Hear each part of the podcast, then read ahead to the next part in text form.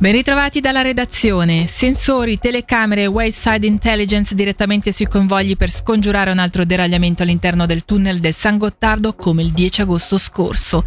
Il monitoraggio continuo delle condizioni dei carri è stato illustrato come una delle ipotesi più concrete e quanto comunicato dal Dipartimento federale dei trasporti rispondendo oggi alle Camere ad un quesito del consigliere nazionale PLR ticinese Simone Giannini.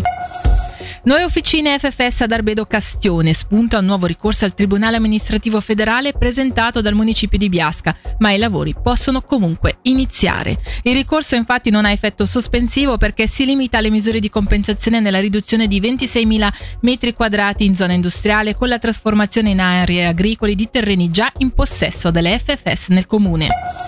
Una radiografia precisa e granulare sulla povertà che ne permetta un'analisi strutturale. E questo è lo scopo del rapporto sociale e statistica sulla povertà in Ticino presentato oggi alla presenza dei consiglieri di Stato De Rose e Vitta, capi dipartimento DSS e DFE. Nel concreto si tratta di un database che aggrega informazioni in possesso dell'amministrazione cantonale e le sviluppa per monitorare il fenomeno che è in costante aumento.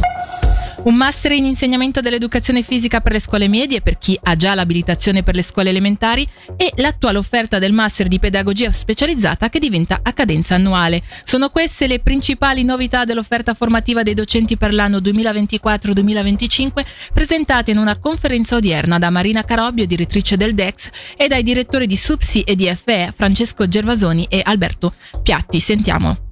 Ci sono questi incontri regolari tra il Dipartimento dell'Educazione, la Cultura e lo Sport e il DFA e la SUPSI per vedere laddove ci sono delle necessità e adeguare quindi l'offerta eh, formativa per i docenti eh, nei vari ambiti. Quindi queste, questa collaborazione è molto importante, ci sono degli sforzi eh, sempre più importanti anche da parte della SUPSI e del DFA per far sì che a dei progetti di eh, ricerca ci sia anche una uh, relazione con il territorio, quindi con, con le docenti e i docenti eh, che quotidianamente insegnano. Ecco, io penso che sviluppare assieme eh, la formazione dei docenti nei vari ambiti, nei vari ordini di scuola sia centrale per il futuro eh, della scuola ticinese, soprattutto per garantire anche in futuro una scuola di qualità. Per il momento dalla redazione di Radio Ticino è tutto, le news tornano tra meno di un'ora.